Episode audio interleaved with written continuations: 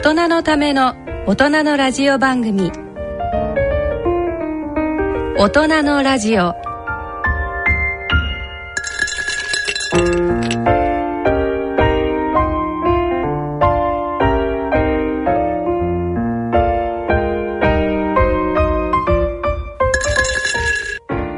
皆さんご機嫌いかがでしょうか？立川楽長です、ご機嫌いかがでしょうか？高理香です。えー大人のラジオ第2土曜日のこの時間は笑いと健康をテーマにお送りしております。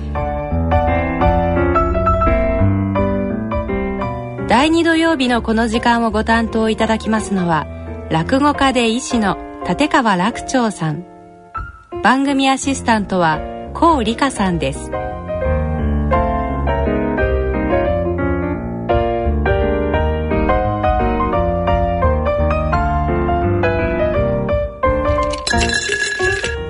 てさて楽長さんまたまた今度は千葉県の方からメールが届いたんです。ああありがとうございます、はい。いつもいつもね、皆さんありがとうございます、メールいただいてありがとうございます。ね。はい、早速ご紹介していきますね、千葉県の匿名希望さんからです、はい。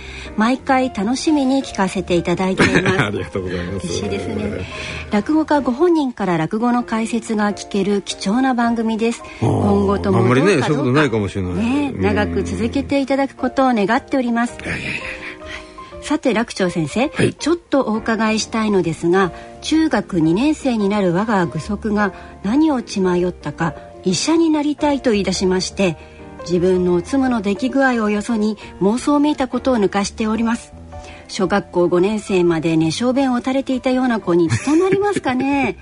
それよりも何よりも医学部に入るのは大変なんですよね。もう一つ加えて医学部に入っても国家試験に落ちる人いますよね。試験試験で体調を崩して病院の厄介になったりしませんかね。私としては落語家になってもらった方がよっぽど世のため人のためそして親のためになるんじゃないかと思っております。どんなもんなんでしょう。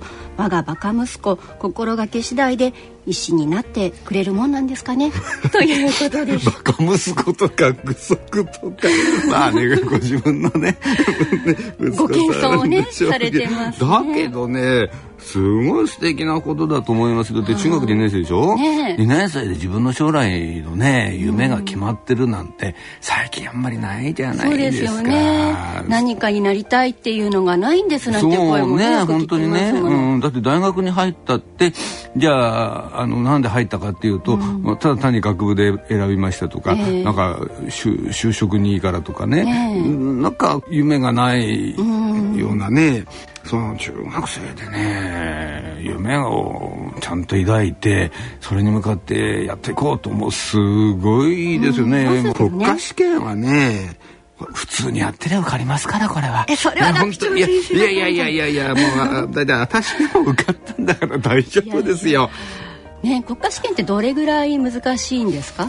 合格率最近どうなんですかね。私たちの頃は9割ぐらいのあったんですよ。でもそれは国家試験を受かりそうにない人は卒業させなかったですからね。こんな裏話喋っていいのかな。だからまあその時点で振るわれちゃうんですけどそれにしてもねうんまあ普通にやってればね、うん。そうですね。あと聞いたことがあるのがやっぱり小学校ぐらいだとまだ特に男の子は学力の差っていうのがなかなかやっぱり現れなくてあれこの子すごいいたずらっ子でやんちゃで勉強絶対しなかったっていう子が気づくとめきめきまあね身長もそうですけれども学力も一気に抜かれてたっていう記憶も私自身もあります。それで考えたら医学部の入学試験にあの鶴上さん出ませんからね。全 然ねえ頑張って分かんなかったっていうかんないですよ、ねそんなね小学校と早いか中学校とかその時の成績なんかねこれからですもんね。お医者さんにね向く人向かない人なんていうのもやっぱりこうあるんでしょうかっていうのもよく聞きますけどね。でもまあねでもね落語家にはならない方がいいんじゃないかなと思いますけどもね。そうですか？そうですか？これだけはやめた方がいいんじゃないかいやいやでも本当にこのね匿名希望さんがおっしゃるように世のため人のためになってね素敵だなと。いやいやお仕事もね素敵だなと思うんですけど。いやいやそれはまあ落語家あんねまりねうん世のため人のためになってるとは思えないけどね。素晴らしいですし落語はねやるもんじゃなくて聞くもんですから客席にいてください。はい。まあそんなこんなんでいろんなこうこれからもね膨らましてっていただきたいと思います、ね、頑張ってください。本当にね、はい、応援してあげてください。それでは90分間大人のための大人のラジオ進めてまいります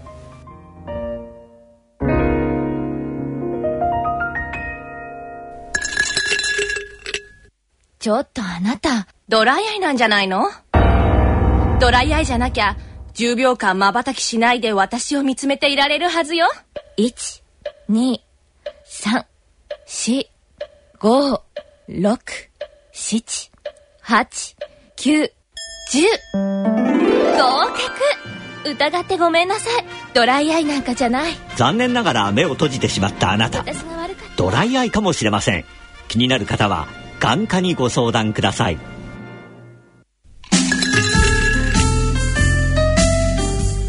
大人のための大人のラジオ。心と健康のコーナーです。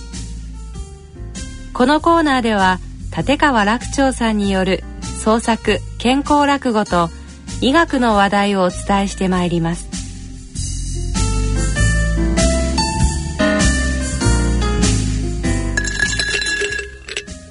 大人のラジオ。ここからのこのコーナーでは立川楽長さん創作の健康落語をお送りいたします。はい、今回はですねあの私の1月のあの独演会でやったついこの間やった落語なんですけれども「アパート泥」という演題名ですね。はいえー、これはねあのアパートに泥棒が入ってくるって、まあ、そういう話なんですけれども実は古典落語のパロディなんですよ。下地があるというかそうなんですね、ベースになる話があるわけなんですね。えー、だからねあの古典落語のじゃあ何をねパロディにしてるかというと夏泥っていう話があるんですよ。夏泥。えー、あの沖泥というふうに言うこともありますけどもね、えー、これどういう話かっていうとね、それ話しちゃうとね、うん、この後の面白くなくなるかもしれませんけれども、あの貧乏長屋にあの泥棒が入ってくると。で。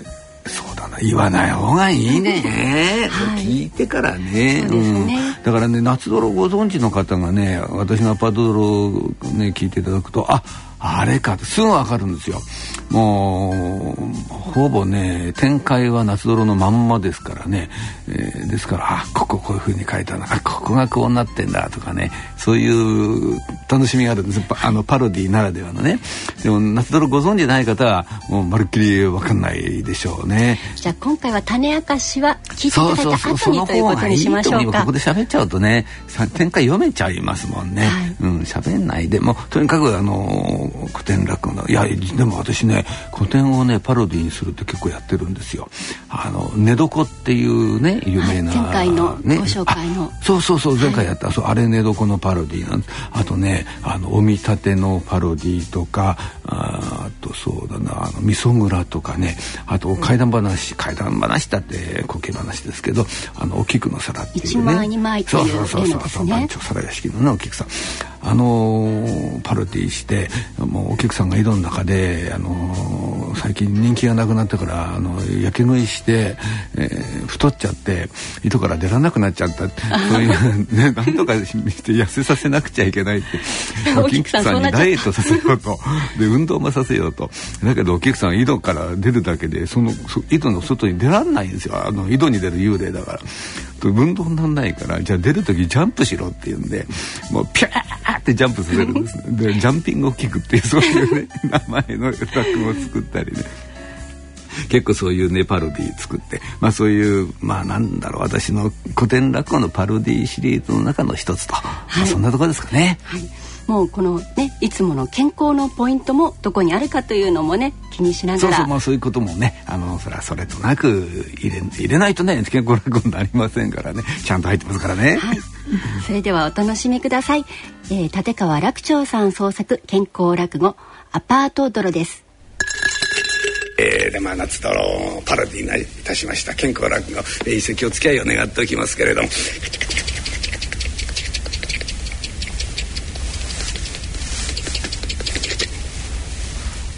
なんか音がすんな。なんだろうな。こんな夜中にな。なんかドアノブの中で何かカチャカチャカチャカチャ音がしてんだよ誰かなんかやってるのかな俺な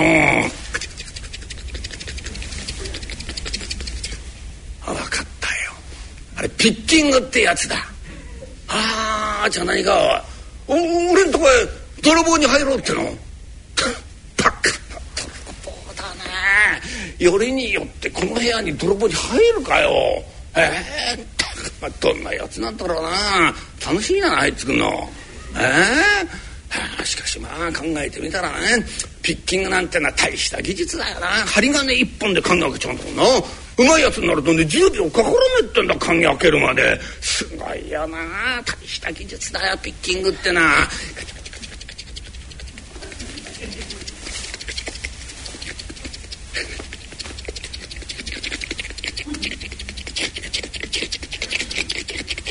まだ開かねえのかあいつ。イライラすんなあんちしょかれかれ15分やってるぞあいつ。へったくそな野郎だな。いい加減開けて帰ってくらいいあそうか。開くわけねえんだな。あの鍵最初から開いてんだもんな。開いてる鍵がそれ以上開くってことはねえんだからな。気がつけよなあいつもな。おによこちょこちょあ入ってきた入ってきた。あ相手の気が付いたのあいつえー、何やってんのあいつこんなんなってねああそうか真っ暗で何も見えねえんだなああああ電気のスイッチ探してんだこうやってな欲しいなもうちょっとなんだけどもなもうちょっと左の上左の上だぞなんですか左左の上ですか左あああったあったプチああよかった明るくなったとすいませんありがとうございますうわなんでいるんですなんでいるんですって。ここ俺の家だからよ。おうちにおかしいのかよ。当たり前だよ。だって私さっき何度も何度もピンポンピンポンしたじゃないですか。いるんだら返事してくださいよ。返事ないからこっちはてっきりねいないと思っちゃったじゃないですか。いなけりゃなんでへっつくんだおめえ。お前なんだろう。泥棒だろ。なんでわかるんですか。いやそれはわかるよおめえ。他にねえじゃねえか。ちょっとおめえってやつはまああれだな下手だな。え？ピッキング？下手くそだなおめえは。しょうがないですよ。私ね初心者なんですよ。いやまあ初心者どころかねこうやって泥棒入るのね生まれて初めてなんです。ええー、ですからここのお宅はねあの生まれて初めて入った第1号なんですよ。記念すべき第1号。ええー、おめでとうございます。いやおめでたくね別に。何を言ってるんだにね。じゃあ何がおめえ素人みたいなもんか。そうなんですよ。私今ねあのピッキング教室ね通ってんですよ。ピッキング教室。へえそんななんの？えどこでやってんだよ？あ知らないですか？あの駅前にあのカルチャーセンターでしょ？あそこにねあのピッキング講座あったんですよ。ええあのそこでやってて私今ねあの初心者コース通ってんです。カルチャーでやってんのそれ。世の中変わったのね。じゃじゃカルチャーのその教室帰ってそうなんですよ。いや先週までねあの教室で講義受けてたんですけどね今年から実習が始まっちゃいましてね。ええ。とにかくもうどこでもいいからねあの入れって言うんですよ、えー、でもってなんかなんか盗んでこいってで盗んだものを添えてあのねレポート提出しなくちゃいけないんですよ。それで入ってきたんです。えー、どうそういうわけですか。一つよろしくお願いします。よろしくお願いしますって言われても困るんだけどもなどうすりゃいいんだよですからねなんかね盗んでいかなくちゃいけないんですよ。しかもねあの金目のものほどねあの成績が良くなるんです。ですからすいません。ちょうだい。いやちょうだいってねお前子供のねお立ちんじゃねえんだよ。手出した人はねえ？金目のものだってな。何にもねえぞうちには。ほら見てみろ。ね？何にもねえだろうち。本当だ。なんですかこれガラーンとしてますね。な何にもないですね。なんでこんなに何ですかここが。みんな売っちゃったんだよ。うん、金がねえからよ。どんどんどんどん売っちゃってな、うん、もう売るもの何にもなくなっちゃって、うん、だ金が何にもねえんだ、うん、お目の前で恥さらすようだけどもね。もう金がねえからよ。食い物も買えねえんだよ、うん、だからな。もう2日何にも食ってねえんだよ。もう腹減っちゃってしょうがねえんだよ。だからってね。あこっから先金が入ってくるって当てもねえしよ。この場でしまったろあもうこうなったら俺ねもう男らしくな。スパッとねもう死んじまおうと思って。うん。だから俺よ今どうやって死のうかなってね考えてたもん、うん、そういう人もおめえが入ってきたんだよ、うん、だからよ悪いけどおめえ一緒に考えてくれねえかな。はい。な何をですか？だからよどうやったら楽に死ねるかってことを一緒に考えてくれよ。なおめえ若えんだからよ。いろいろ知ってんだらよ。な考えてくれよ。だっていやそういうことは私考えたことない。あの疎いもんですから分かんないですよ。あそう。分かんない？じゃあまあこういうことやな。医者に聞くのが一番いいんだけどな。まあ俺の知ってる医者って一人っちゃいねえんだな。そいつがまた落語家やってんだよ。なん。当てにならねえんだあいつはな。あしょうがねえな。じゃあよあのな人に聞いた話なんだけどな。あのねあの一番楽なのはガス吸うのが一番楽だってんだよ。うんガス吸ってねなんかこう眠るようにしてこうね死んじゃうってんだ。一番楽だってから俺よそれやろうと思ってよ、うん、さっきねあのガス管加えてなこう元栓開いてね。危ないじゃないですかそんなこと。危ないですよ。死んじゃったらどうするんですか。いや死のうと思ってやってんだこっちは。どど大丈夫だったんですか？いやそれがよよく考えたらなうちなガス止められちゃってんだよ。ガスだけじゃねえ水道も止められてなこの電気も明日になったら止められちゃうんだよ。だから今日だけなんだこれ電気ついてんのな、うん、だからななんかこう電気がついてるうちになんとかしようと思ってよ。今焦ってんだ俺。あああのよ悪いけどちょっと手伝ってくれねえかな。手伝うんですか。あのどどうすりゃいいんです？いやあのねあのよくさあの映画とかよなテレビでやってんだよ。ほらあの必殺仕事人とかあんだろうな。見たことあんだろうな。よくあんじゃんほらあの針金みたいな細いねあの針な。あれあれをでもここんとこねこのプツってやんだろう。ああれでプツってやられてやられたやつどうなると思う？えプツってやられるとああれでスッていっちゃうんだよ。俺あれ楽でいいだろうなと思ってな。俺あれがいいと思ってんだよ。だからちょっとお前に頼みたいんだよ。あほらほらあそのちょっと台所のよ引き出し開けてみろ。あの焼き鳥の串が入ってんだろ。えー、大丈夫だよ。ちゃんと洗ってんだから、うん、その焼き鳥の串そう一本そう手に持ってそうそうそう。で持ってんだ俺のこのところ。ね。プツッてやってくれよ。な、うん、自分じゃわ分かんねえとこ見えねえからよ。な。だからおめえがプツッてやると俺が「あっ」と行くから。え頼む。ちょっとやってくれできませんよそれい。やい。やい。やダメです私ね焼き鳥の串なんてこれ扱ったことない。んですよ大体私ねあの調理師免許持ってない。んですからい。やい。らねえんだそんなものそうそうい。うそうい。うのい。らない。んだよ。うん。い。い。い。からよ。なんかプツってなやややれよプツって勘弁してください。そんなできませんよ。私嫌ですよ。だからそんなことししにね来たんじゃない。んですから。私あの泥棒しに入ってきたんですから。え？えそれレポート出さなくちゃいけないんですよ。レポートにねあの焼き鳥の串でプツってやりましたんで書けないでしょそんなこと。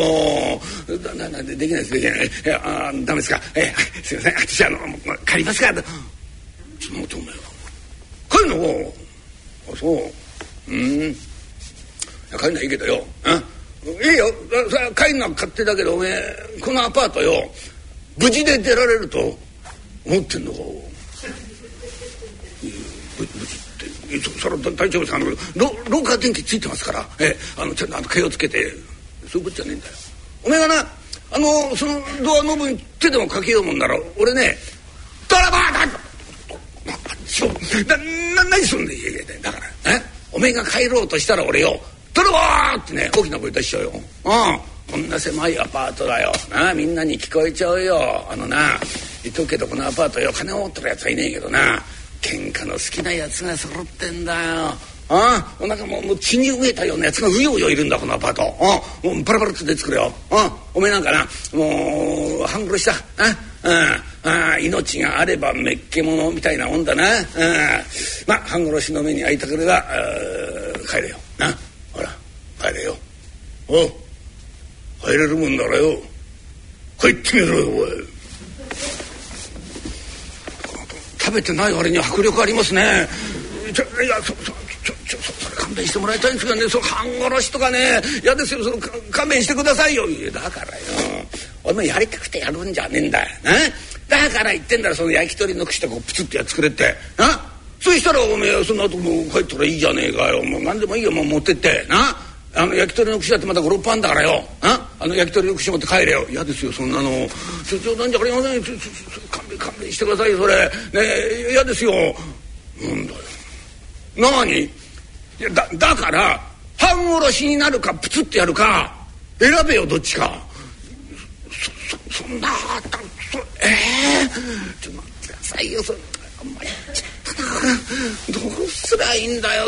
なんだだね。ちょっ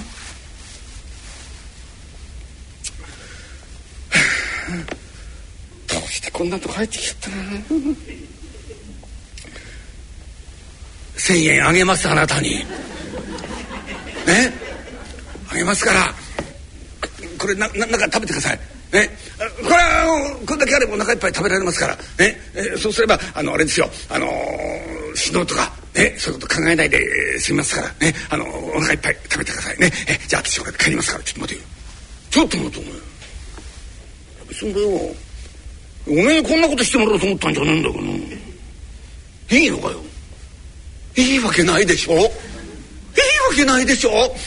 私こななんであなたに1,000円あげなくちゃいけないんですか。私ここ泥棒しに入ったんですよ私。あなたがね半殺しとかプツッとかしのこと脅かすからしょうがないことしてんじゃないですか。いいわけないですよ。うんいやよ、せっかく1,000円出してもらったけどなこの1,000円の？無駄になっちゃうんだよ。うん。だからいい無駄だから返す。無駄って無駄なわけないじゃない。ですかだだこの繊維あとお腹いっぱい食べられるんですよ。お腹いっぱいださいそそそらそうお前の言う通りだ。それ腹いっぱいになるよ。だけどおめえこれよ使い切っちゃったらそれきりだろ？ん？なくなっちゃうんだよ。使っちゃったら。でこれがなくなってから2日経ってみな。また今と同じ状態になっちゃうの。分かんだろ？うん？無駄なんだよ。うん。でお前2日経ってみろ。お前電気も止まっちゃってんだよ。だったらよ。な？電気がついてるうちにまだお前がここにいるうちにお前にプツッとやってもらう方が俺ぞっぽど都合がいいんだよ。うん。だからこれ1,000円返すからね。これ持って。うん。俺のことプツッと冗談じゃないですよそれ。いやいやいやいやいやいやいやいやいやですよえー、冗談じゃないんですよ。あのねささっきから聞いたらだとね考えることがねネガティブですよ。ね？っポジティブに考えなくちゃ人間ってのは。いやそそうですよ。だってお腹いっぱいになったら元気になるんじゃないですか。元気になったら働いたらいいじゃないですか、まあ、働けないような年じゃないんですから。働きなさいよ働けば。ねお給金もらえるんでしょ？そうすれば別にねあれですよ。あの死ぬことないんですから。ね働かなきゃダメですよ。人間っていうのはコツコツコツコツね真面目に働くのは一番なんですから。お前に言われたくねえよ。お前泥棒に入ってきたんじゃねえかお前のセリフじゃねえよ。なかったらあったんなことは。あってんだけどな。働けねえんだ俺実はな。うん。いや本当のこと言うと俺ねここがね時々ねいや時々じゃねえな。しょっちゅうだな。キャーッとなるんだ俺。あそうですか。いい年して。やっぱり片思いなんですか。いや誰がそういう話してんだよいやそうそうそうそうそういう話じゃないの。ね。病気の話。うん。俺はねあの狭心症なんだよ。お前知ってたろ？な狭心症。うんそんくらい知ってんだろちょっと動くとさ胸がキャーって痛くそその病気なの。でね俺さ飛びなんだよ。あそうですか。ピーヒョロヒョロヒョロヒョロって。それはトンビだよお前。なんで俺がトンビに見えるんだ。おじゃね飛びって知らねえかおい。だからほらあの建設現場かなんか行くとよなあのピュピュピュ高いとこ飛んで歩いたりするんだろう。ねああいうの飛びっていうのあれあれなんだよ、うん、だけどよそんな時にキャッと痛くなってもら危なくしがってだろう、うん、だ医者に言われてんだよ。絶対に働いちゃいけませんよって。危ないからって、うん、だから働くねえんじゃねえかうん？分かんだろ分かりません。ネガティブですそれ。あのねそ狭心症それ私だってそのくらいのこと知ってます。でもこれよくなるんでしょ？ね？薬飲んだらよくなるんじゃないですか。ね？そうなんでしょ？うそうそうそうそれ薬飲んだらよくなるよ。だったら飲めばいいじゃないですか。薬飲みながら働いたらいいじゃないですか。簡単に言うねお前ね。薬だってねただじゃねえんだお前。あ？金がいるんだよ。その薬を買う金がないから、うん、飲めねえんじゃねえかよ。いやそれこれだってよ。薬買う金さえあれば薬飲んで働くよ。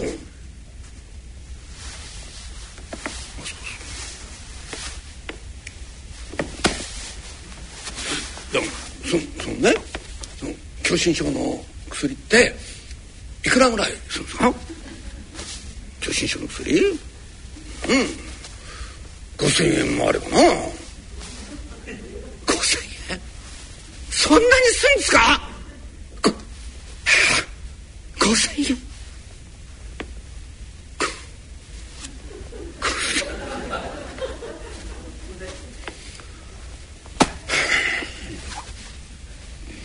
嫌な予だよな。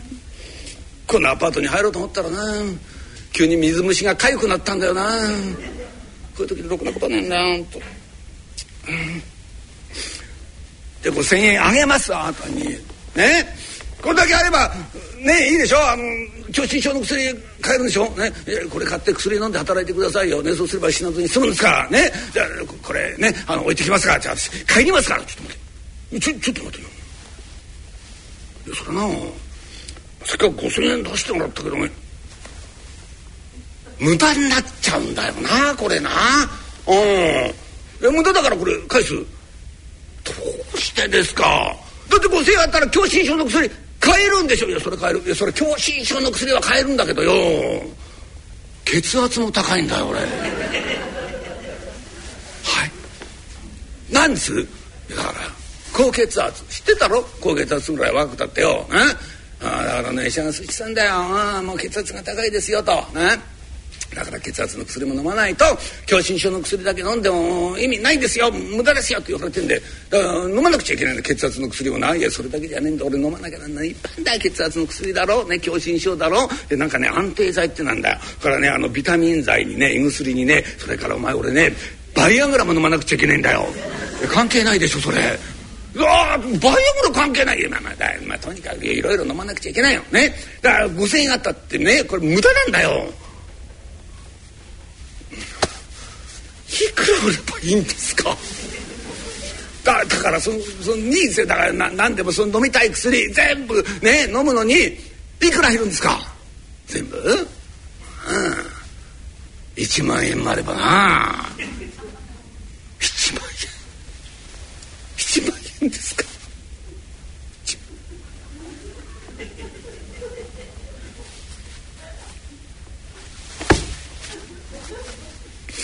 夕べの夢見が悪かった嫌な夢見ちゃったもんな。キム・ジョンウンとタンゴ踊ってる夢見ちゃったもんな。目が覚めた時嫌な気がした。1万円あげます。あなたね。こんだけあればいいんでしょこんだけあればね。そそれば全部飲めるんですからね、えー、じゃあこれ飲んで働いてくださいね。それは死ななくて済みますから。じゃあ私かな帰りますから。ちょっと待って。ちょちょっと待って。そう。1万円出してもらったけど。もう無駄になっちゃうんだよ。また始まっちゃったよ。なんですか。だ全部飲めんでしょ薬。薬飲めんじゃないですかそうそうそう薬は買えるいやその薬は買えるんだけど俺よアパート代がたまっちゃってよ。はい。アパート代関係ないでしょ。アパート代何の関係もないじゃないですかいやそういうことは。ない。関係あんだよいや実はなアパート代ずいぶん貯めちゃったよ。俺よああいや大家が最速で来んだよ近いか？らすぐに来んだいつもしょっちゅうしょっちゅうもうねもううっとしいからよ。俺鍵かけて居留守してんダメなんだ大家勝手に鍵開けて入ってきたんだよ。あそうなんですか。勝手に開けて入ってきたんですか？あここの大家さんもやっぱりピッキング上手なんですか？バカじゃねえかおめえは。大家なの。な合鍵持ってんだよ。あ？入ってくんだよ。そうすね半日いんだ暇だからでもってチクチクチクチク文句言やってもうストレスでな。俺最近なあの大家の顔見るだけでねキャーッと胸が痛くなるんだよ。あだから医者が言ってた、うん、この病気はねもうストレスが一番よくねえんだって。うん、だからねもう薬飲んでもストレスがあるともう何代意味もないですよって言われてんだよ。うん、だから薬飲んでもねあの大家がうちに来る限り何の意味もねえんだこれ。あ？だけどよだけど例えな1か月分だけでもアパート代払えばよあの大家当分うちへは来ないと思うんだけどもな。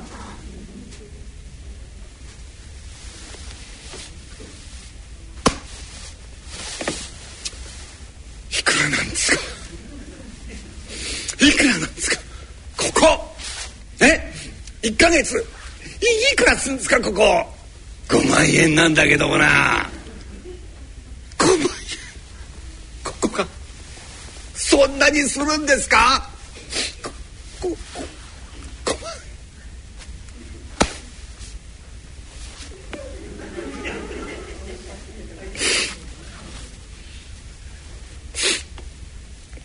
私の方が死にたくなってきましたよ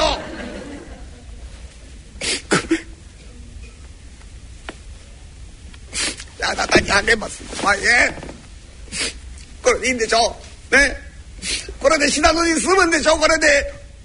出たよおい。え？ー、いいのか？いいわけないでしょ？いいわけないでしょ？すっからかんなっちゃう。1円もない。私はこのお金でコンビニでバイトして貯めたんですよ。ようやく貯まったからこのお金で中級コース受けようと思ってたんじゃないですか。受けらなくなっちゃう。いいですよ。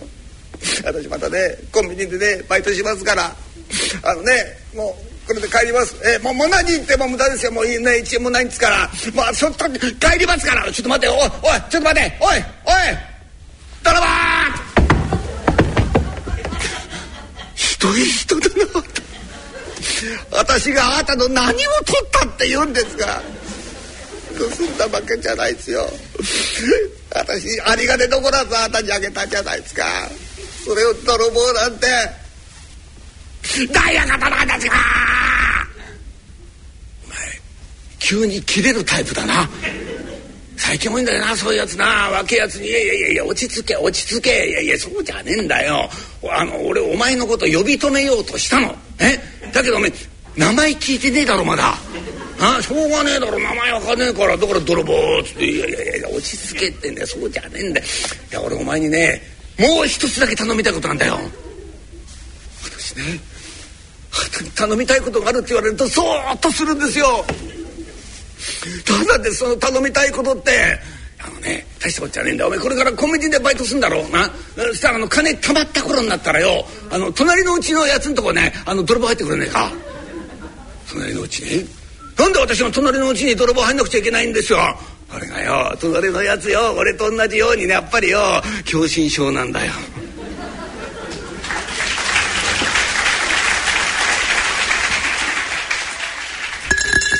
はい。立川楽長さん創作の健康落語アパート泥をお聞きいただきました。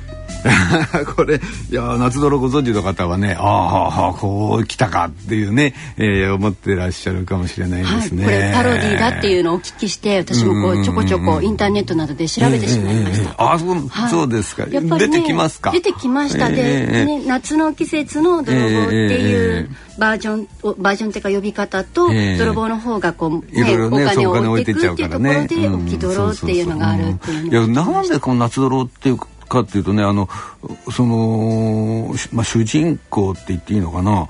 あのその一番なしの方が真っ裸でいるんですよ。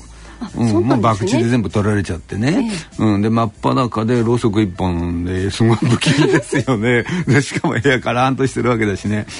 そういう状態に入ってくる。だからまああの夏泥っていうそういう名前なんでしょうね。もう夏をその、うん、季節としても設定してあるんでしょうね。うんで結局そのこの人はあの博打で全部取られて一文なしでもう死んじまえと思って。で泥棒があの合口持ってるって脅すんですよ、これで一発お見舞いするぞって。じゃもうぜひやってくれよってことになる。でも実はその合口持ってるのはあの嘘だったんですね。実は持ってなかった。なんとお前嘘かよって。嘘は泥棒の始まりだぞ。いやもう始まってんですけどみたいなでこんなのがあって。で結局同じようにあのー、この長屋をただでただでじゃない無事に出られると思ってるのかとこの長屋っていうのはっかっぱいのがいっぱい揃ってるんだっていうで脅すわけすと出るに出られないかといってね、あのー、合口も持ってないまあまさか人刺す気にもねなれないでしょうし困っちゃってお金を出すわけ。そうしたら、まあ、これは無駄になるからケースよってここら辺の展開は同じなんですよ。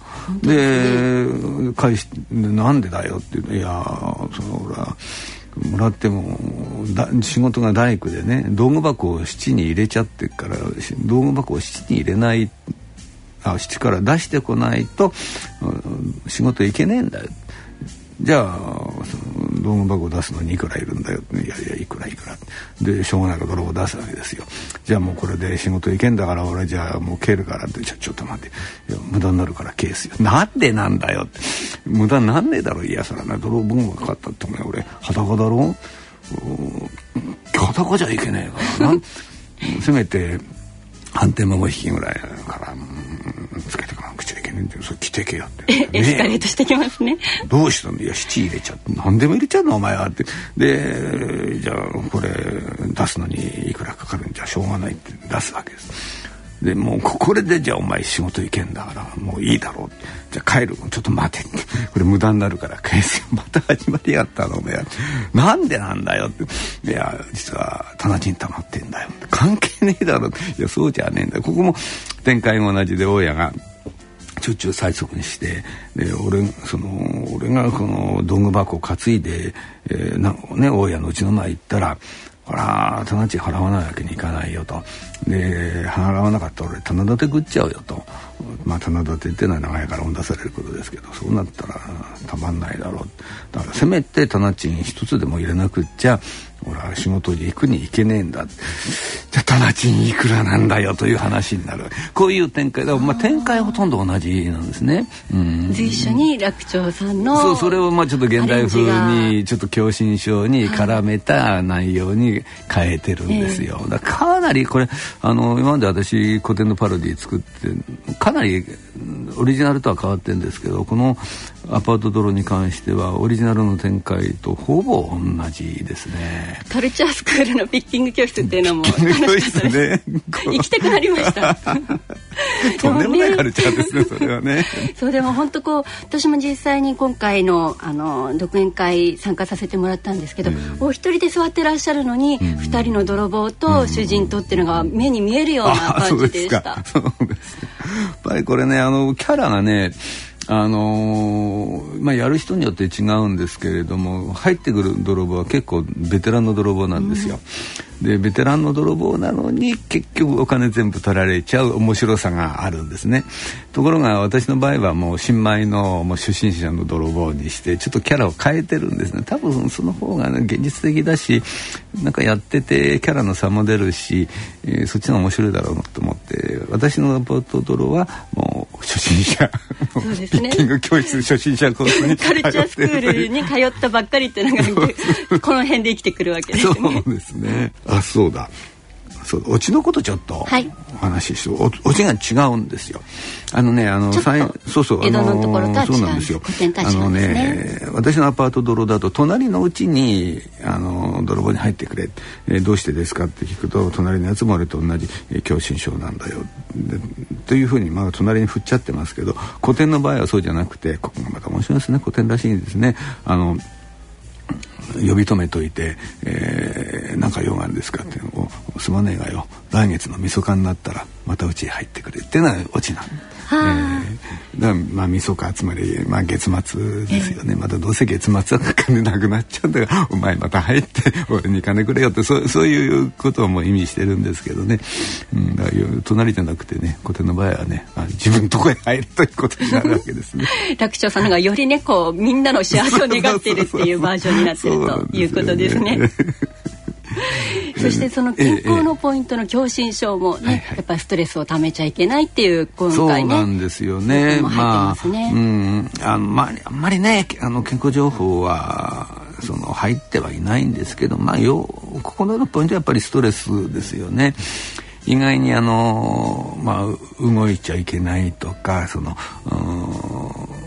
ちゃんと薬を飲みましょうねとか、そこら辺のところは皆さんご存知だしね。で結構ご存じないのは、まあ、ストレスがすごくリスクになるっていうところですよね。あのねストレスがあるとねあの動脈縮めちゃうんですよ。うんあのストレスが加わることでね副腎っていうこれね腎臓のね上にちょこっとしたちっちゃな臓器がついてるんですけどこれ、はい、あの征服の服ですよね。あの副腎っていう臓器があってここからねいろんなホルモンが実は出てるんです。とっても大事な臓器なんですよ。ここからねあのアドレナリンっていうホルモンが出るんですがこれがねあのストレスがかかるとバーンと出るんですね。でこのアドレナリンが実は強力な血管収縮作用を持ってるんですよそうするとストレスがかかることによって動脈がキュッと縮むんです。でね狭心症ってどういう病気かっていうとねあの面白いんですよ。例えばね「あのいやあなたちょっと狭心症ですね」なんて話するじゃないですか。メモされるんですよ「そうですか。狭心症ですか」メモちょっと見るとね「強い心臓」って書いてある強くなるわけじゃないんですこれはね。感じが違う、ね、狭い心臓っていうのね、狭心症っていうね。という字ですね。でじゃあ何が狭くなるかっていうとまああの感情動脈が狭くなっちゃうんですよ、感情動脈っていうのはねあの心臓に栄養を与えてる動脈なんですね。やっぱり心臓ってポンプじゃないですか。だからもう24時間休みなく働いてるすごい働き者なんですよだからすごくやっぱり筋肉があるわけね。その心臓の心筋っていうんですけどこの心筋ってすっごく働いてるからやっぱりちゃんとねもう栄養を送ってあげないと動かないんですね。だからこの感情動脈っていうのはとっても大事な動脈でこの血管が途絶えると心臓収縮しなくなっちゃう。収縮しなくなると止まっちゃうわけだからこれこれは笑い事じゃないんですよ。すね、かなりもう。命に関わる、そうそうそう、ね、健康はね、うん、ねこれで血管が完全に途絶えちゃってもう心臓の筋肉が死んじゃったりするとこれあの心筋梗塞ですからねもうこれ心臓止まる病気ですよ心筋梗塞ったらあのその心筋梗塞の前段階一歩手前の病気ですからなかなかねあのバカにならない病気ですね。大家さんのいびりは意外なところでやっぱり効いてくるんですね。そうそうチクチクチクチクね、やられるとそれはストレスでしょう。そうするとアドレナリンが出てこのただでさえ狭いこの感情動脈がキュッとちま縮んじゃうんですね。でねあのー、実は感情動脈にねあの動脈硬化が起きることでこの狭心症って起きてくるんですね。動脈硬化っていうとねあのねあの動脈硬くなる病気だと思うじゃないですか。思いがちこう買ってくらいだからね。はい、それ硬くなんですよ。硬くなんだけど別にねそういうことがね怖いわけじゃないんですよ。あのねあの動脈硬化って何かっていうと動脈の内側ね内側の壁のところにコレステロールが溜まってくるんです。でそれがコブ作っちゃうわけ。コレステロールの塊をね。そういう病気なの。そうするとどうなるかっていうとだって内側でもうね内側でコブ作ったら中が狭くなっちゃうじゃないですか。そうすると血がいかなくなっちゃうわけその先に。そうするとあまり血がいかなくなっちゃうとキュッと胸が痛くなっちゃう。これが狭心症の共通発作だから胸がね狭心症でキュッと胸が痛くなるのが有名ですけどあれはね心臓がね血が足んねえぞって騒いでるのと同じなんですよ。やっぱりこう血液がさらさら流れていくような、うんうんうん、こう食生活なりそうそう精神的な、うん、まあ、健康なりっていうのを保っていくっていうのは非常に重要なんですね。そうなんです。よ。血の巡りがねいいっていうのは本当に大事ですよね。このどんな臓器でもそうですけどね。うん、もう一つ興味があったのがそのお金のこうね払っていくところで、うんうん、お薬代で1,000円5,000円っていうふうにかかるっていうふうにおっしゃってましたけど、こうお薬ってやっぱ高いっていうイメージもありますけれど。まあねまあこれはかなりもう落語ですからかなり大雑把で実際にはそんなに 5,000円1万円って言ってますかねここではね。どうなのかなと思って。そこもねあれと思って。そんなにはしないでしょうけれどもやっぱり数千円はやっぱり1か月ね糖尿病の薬なんかだどうだろう。3,000円ぐらいするかな。で心臓のね、まあ、例えば高血圧だって2,000円ぐらいは確かお薬代必要なんですよね。だからまあ5,000円1万円ってちょっとオーバーだけど結構ね薬代かかりますね,、ね。薬代もそうですしその大家さんのねお家賃もそうですし、う。ん、こう身近なところでそういえばそのお金って困るところたくさんあるなっていうのも共感しながら聞いてました。そう、ね,、なんですよね。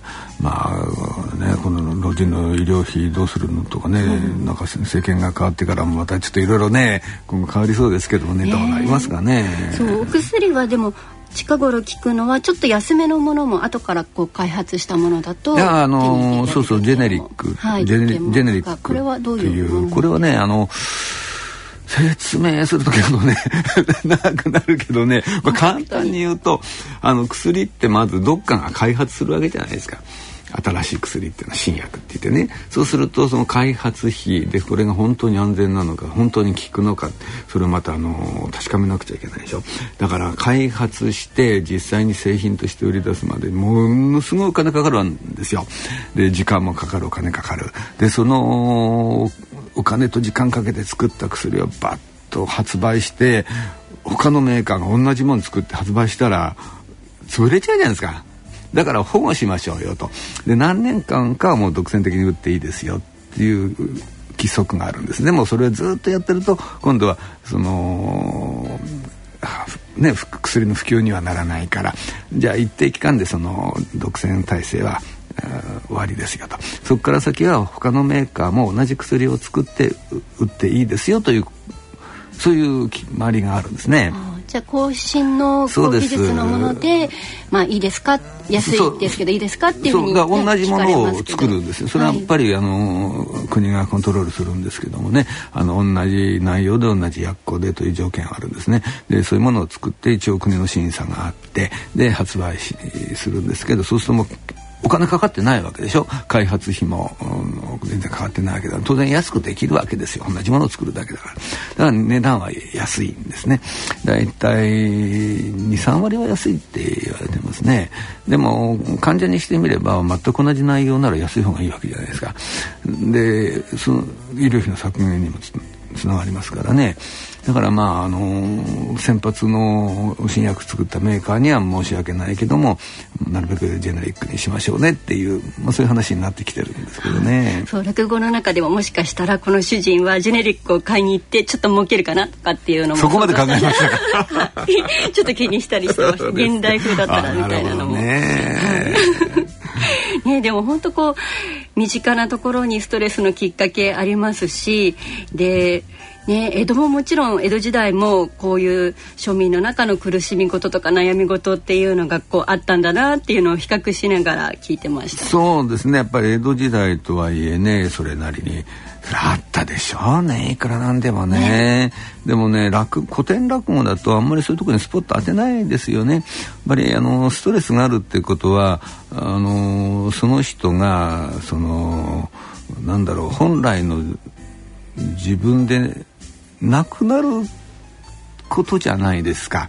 つまり本来自分がやりたいことができなくなる、あるいは何かに強制されて、えー、いろんな意味の圧迫感を感じている。そういうことがどんどんストレスになっていくわけでしょ。でも基本的に落語に出てくる人たちってあのやりたいことやってますからね。でやりたくないことは大体やらないし、えー、言われたことは守んないし大体そういう人たちが活躍するから落語の世界であんまりねあのストレスってものがないですね。まあ人情話になると話は別ですよ。でもまあ普通の呼吸話の中ではもう出てくる人間ほとんどストレスともうなんだろう無縁の生活してますからね。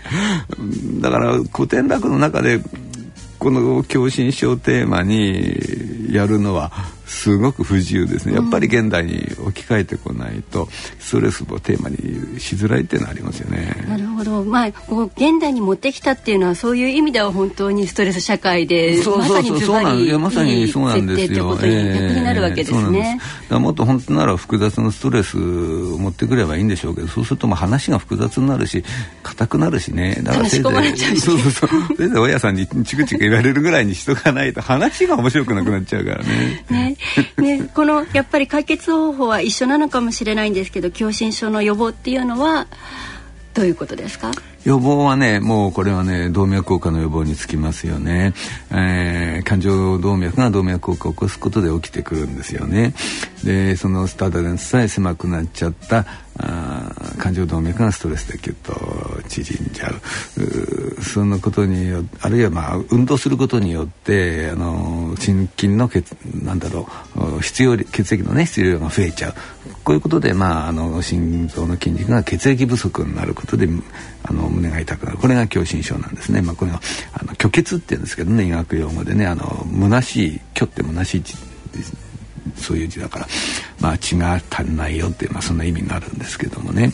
でこの原油を作ったのは動脈硬化だから動脈硬化の予防がもう何と言ってもね。でストレス自体が動脈硬化の原因になりますからね。だからストレスってねあの動脈硬化の原因にもなればその病気の引き金も引くんですよね、だから心筋梗塞で引き金引いちゃうしね。まあ、動脈硬化の予防っていうのはね、まあ、巷で今も随分言われてるんで、まあ、ここでね改めて言わなくても情報はいっぱいありますけどもね。でもやっぱりね笑うこと大事ですよ。楽しむこと、うん、笑ったり楽しんだりってことでやっぱり動脈硬化の予防になりますよね、それから楽長さんが本当にまさにおっしゃった江戸時代の人のねように、こう自分が自分でなくなっちゃうような感覚をね、未然にも防ぐと言いますか。そうですよね、自分がこれやりたいとかやりたくないっていう気持ちを素直に表現していくっていうこともきっと大切なのかなっていう気がしました。古典落語だとみんな素直すぎちゃってねわけわかんなくなるんですけどね。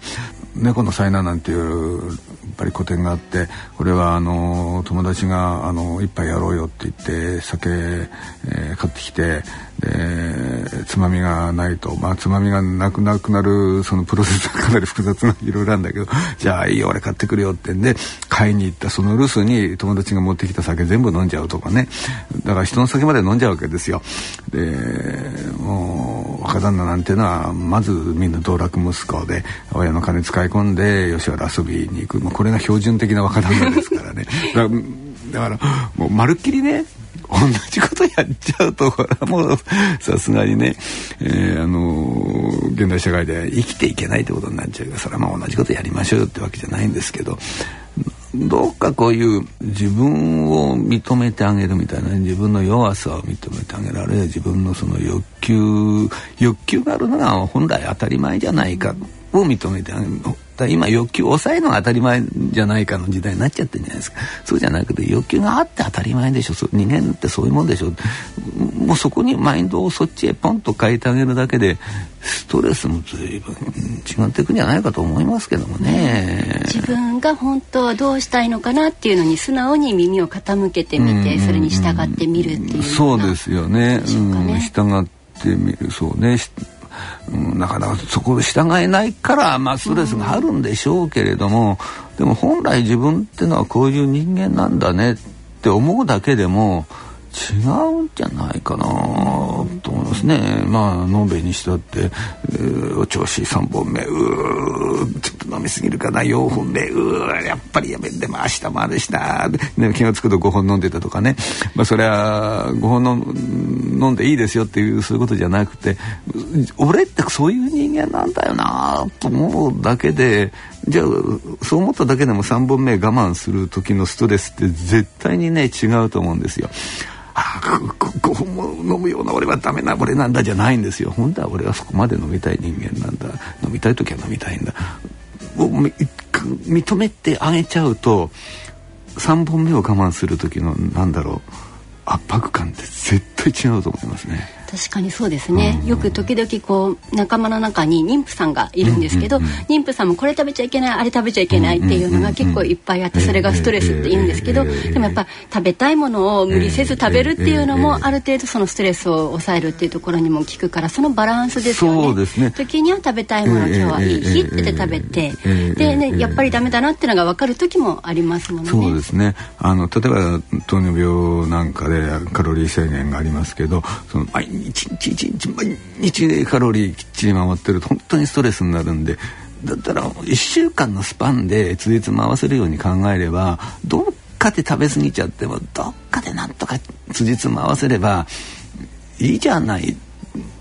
まあ、あの糖尿病の状態にはよりますけどもねそれはね。でももうちょっとなんかその緩い感覚で自分自身を見てあげた方が体にはいいんじゃないかって気もしますけどね。あまりね医者の言うセリフじゃないですけどね。いやいやいや。ね リスナーの方もちょっとストレスたまりそうだなと思ったら自分にいいよって言ってあげるっていう、ね、そうそうもうちょっとね、ね。うん、自分に甘くなってもね、うん、本来人間ってだって弱いものなんだからそこを認めてやった方がねいいんじゃないかと思いますけどね。はいということで今日はアパート泥をきっかけに狭心症のお勉強をしてみました。は いいやでもねあのー、かかっちゃうと結構ね厄介な病気ですからまああのここは医者に戻ってなるべくねあの動脈硬化起こしやすいようなライフスタイルは気をつけましょうね。はい。医者に戻ります。はい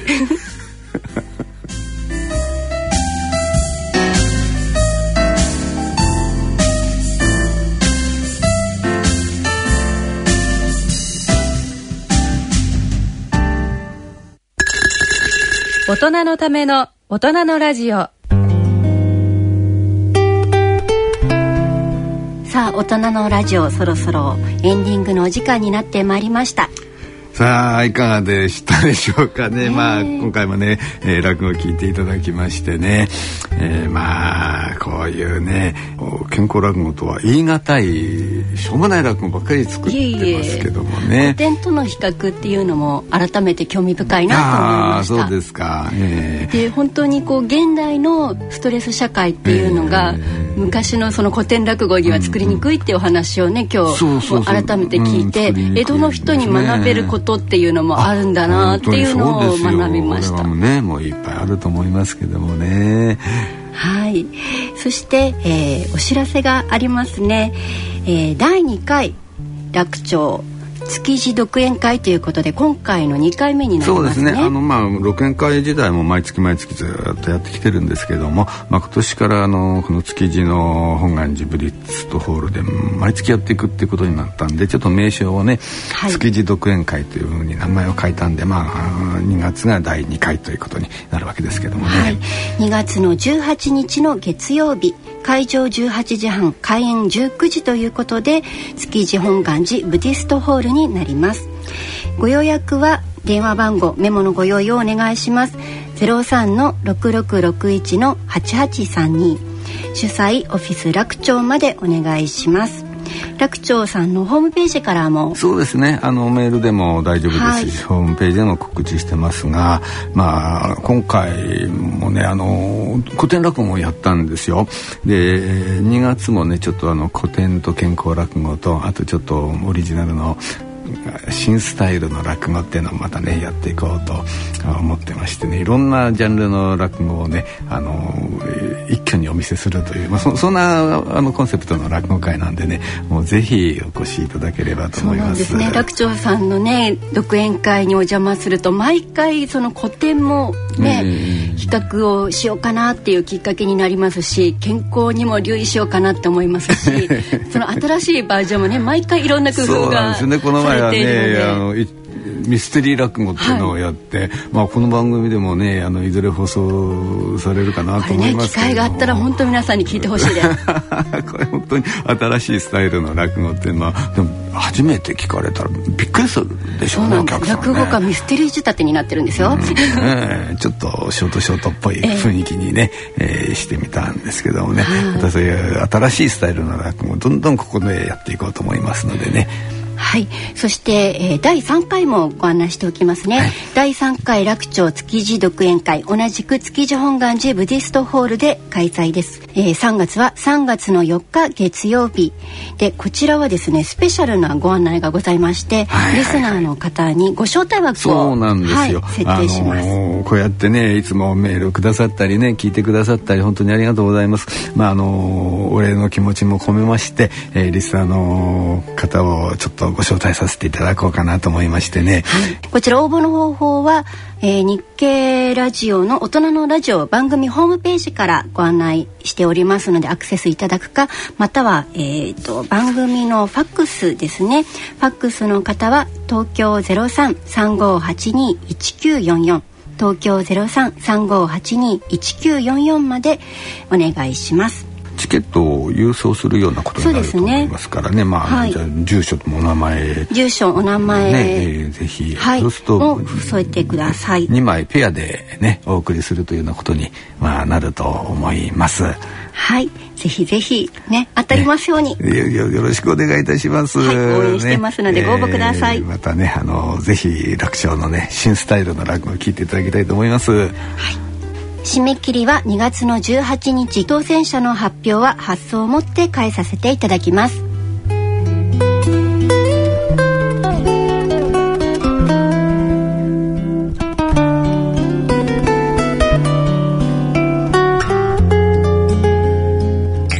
ラジオ日経大人のラジオの宛先です。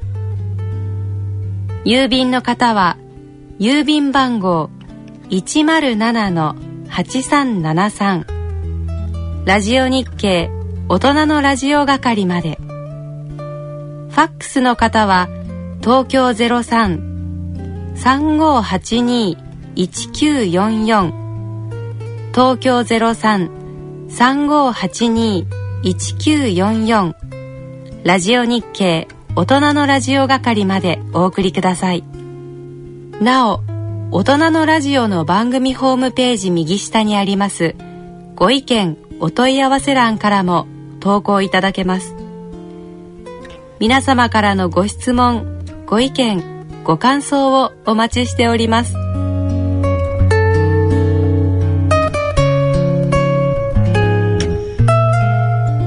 それではお時間となりました、えー、来週のこの時間まで。お相手は私郡香と立川楽長でお送りいたしました。来月の3月9日20時30分にお耳にかかりましょう。さようなら。さようなら